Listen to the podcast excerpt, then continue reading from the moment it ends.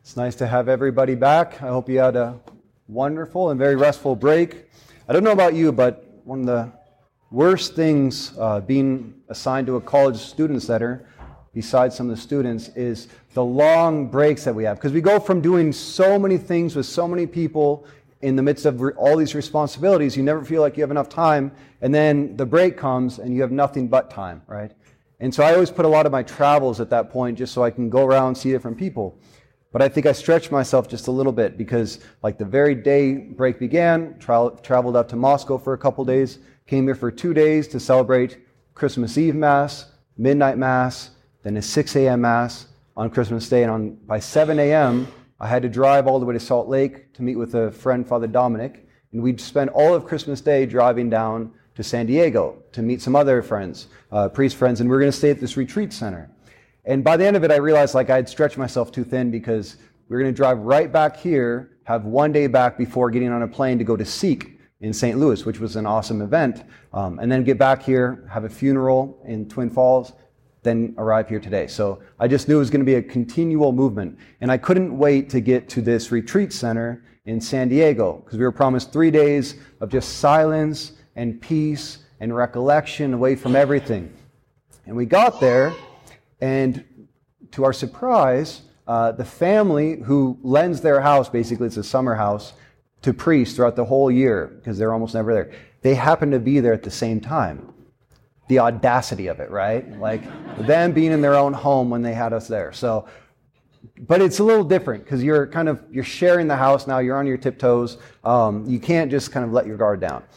And uh, I just remember I was, I was pretty frustrated with just kind of having to share the house and like kids running around and it was a beautiful time, but it wasn't relaxing again. And so finally we had like 18 hours where they were leaving and then before we had to get back on our trip back to Moscow. I'm sorry to Boise. And all I had in my mind is I want to relax. I don't want to do anything but sit around and do what I want to do. Just I want to live like a college student for one day, just at ease. And uh, I remember my, my good friend, Father Raymond Phillips, was like, I'm making omelets for breakfast. Would you like that? I said, I'd love that. Would you like champagne with that? I was like, I would love that. That's, that's amazing. So we had champagne and eggs. And then we were like, well, it's the, it's the Christmas octave, so why not some Merlot at midday too? And so we had another meal with more wine, and all I did for like eight hours was eat, have wine, play the mandolin, and sit out in the sun. Incredible, right? By that evening, I felt so bad. I felt like trash, and I, even just the smell of wine was making me nauseous at that point. And it wasn't even, it was just because I was, I was thinking about why is it that I had been waiting for this day, a day to do nothing but what I wanted to do. And by that evening, I couldn't take another, another form of relaxation and comfort. All I wanted to do was get on the road the next day and drive back. And I was talking with Father Dominic, who we drove together, and we were talking about what we want to be excellent in. You know, what, what are the things that we really want to excel? And something he said to me really stuck with me. He said, As a priest, the only thing I ever want to excel in is love. I want to love as well as I can throughout my life. And I was thinking about him during the trip. The whole time I was complaining and looking for like that, that time where I could just relax. And he never said a word of complaint. He was always there just to help everybody else, help everyone feel content. And he was happier than everybody else on that trip because he wasn't thinking about himself.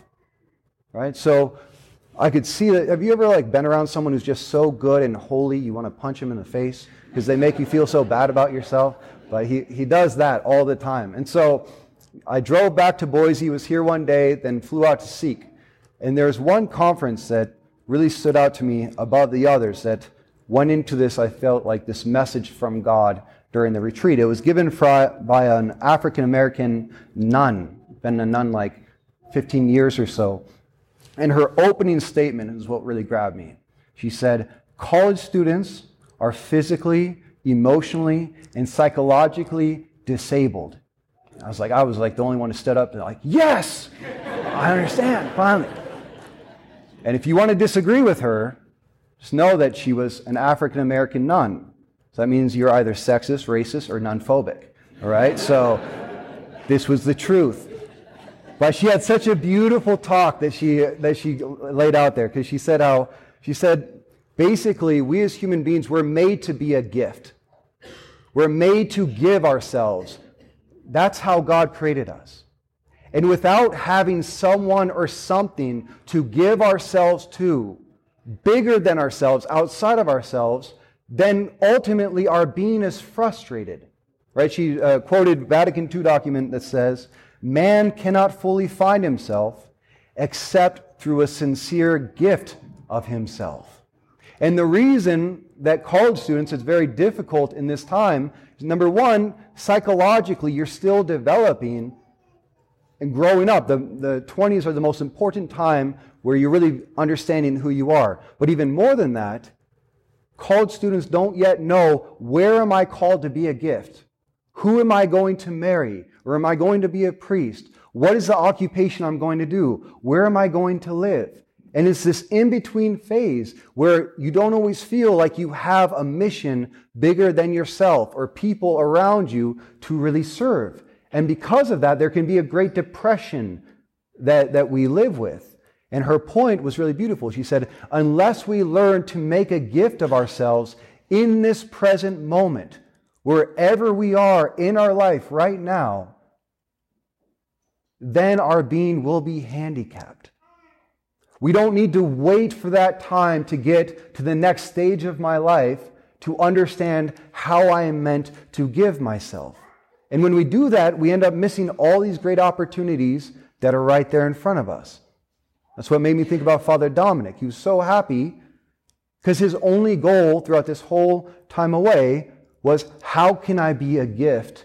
How can I love those God, God is putting in my path? And I really think this touches into the Epiphany story of today's gospel. Because everyone that surrounds this image that we receive in today's readings they were all called out of themselves. Mary was called out of Nazareth, last month of pregnancy, to go to Bethlehem for the sake of Christ. Joseph himself, his whole mission, his whole identity was wrapped around being a father and a protector and a husband to Mary and Jesus. And that took him away from everything else that, that he had grown up with, that he was comfortable with, to provide for them. The shepherds were just out there do, being faithful to their duty in the middle of the night, right, watching those sheep. And then the Magi, who were willing to leave their own country to follow the star that promised to lead to the Messiah. Every single one of them was making a gift of their life to something bigger and beyond themselves and it led them to the light and presence of Jesus Christ, the Messiah.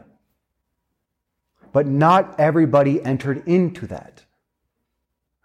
The, the irony of it is Herod and the theologians, they were the closest people to Bethlehem. They were closer to them in proximity than everybody else in this gospel that we read. And yet they refused to go into that journey to find Christ. It's fascinating that Herod was so obsessed with his own kingdom, with building up his, his, own, his own life, his own comfort, that he saw Christ as a threat to that. I was like, that's exactly what I felt like over my break. Right? It's like the more we look at ourselves and what we want to do to satisfy ourselves, the more the invitation of love and of service and being open to the voice of the Holy Spirit and God's voice to us, it becomes a nagging on us. Right? And that's why Herod was so depressed. He, he, was, he even went crazy towards the end of his life. He was not a happy man. Tyrants can never be happy because they're always so obsessed with protecting their kingdom that they see God as an intruder to that.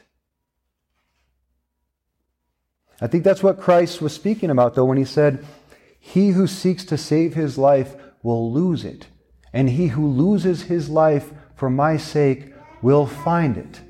which is a deep element of faith in that.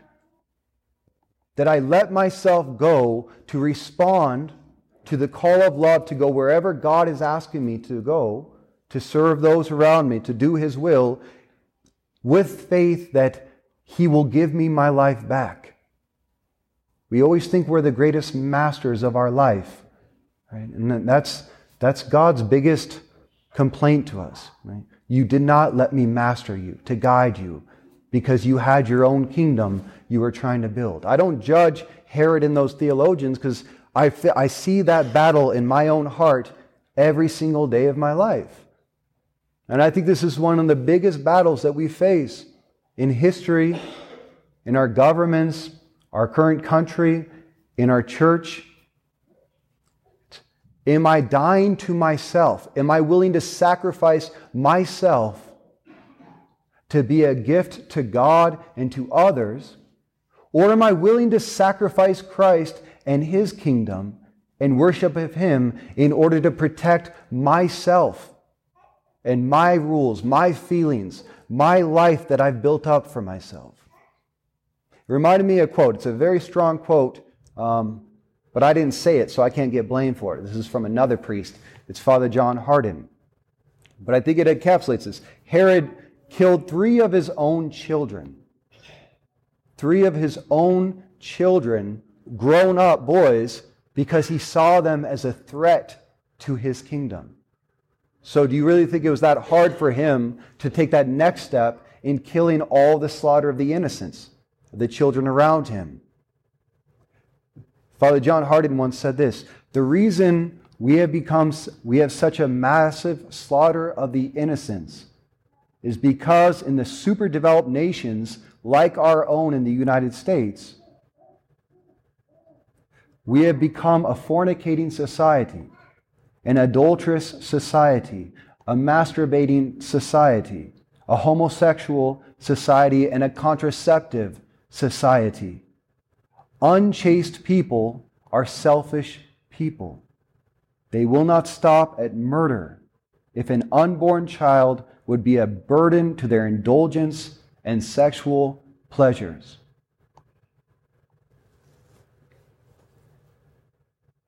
And what we do with our sexual passions is actually the ultimate expression of how we live our life. It's the core of us.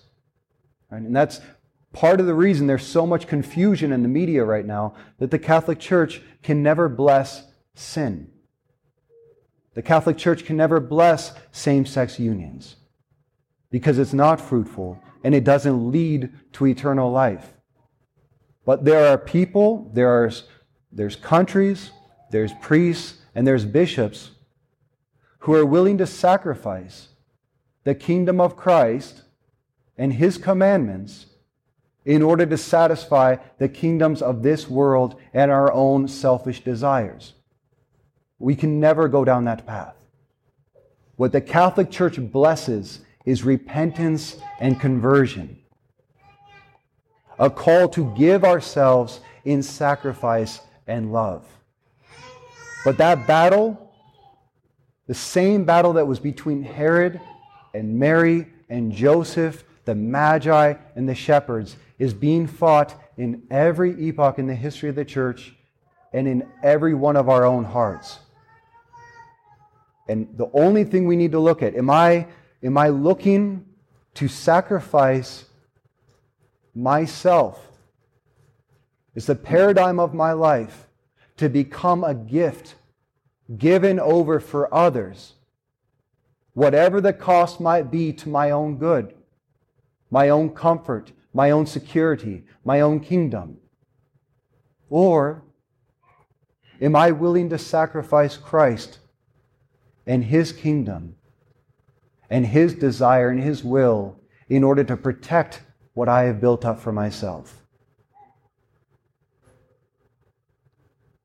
Let us pray for the gift of faith, the same faith of the Magi, that if I do go on to that journey, that if I learn to offer myself up, to follow Christ wherever he leads me, to make of my life a gift, that that will truly lead me to the fulfillment of my being, and at the end of that journey, to Christ Himself.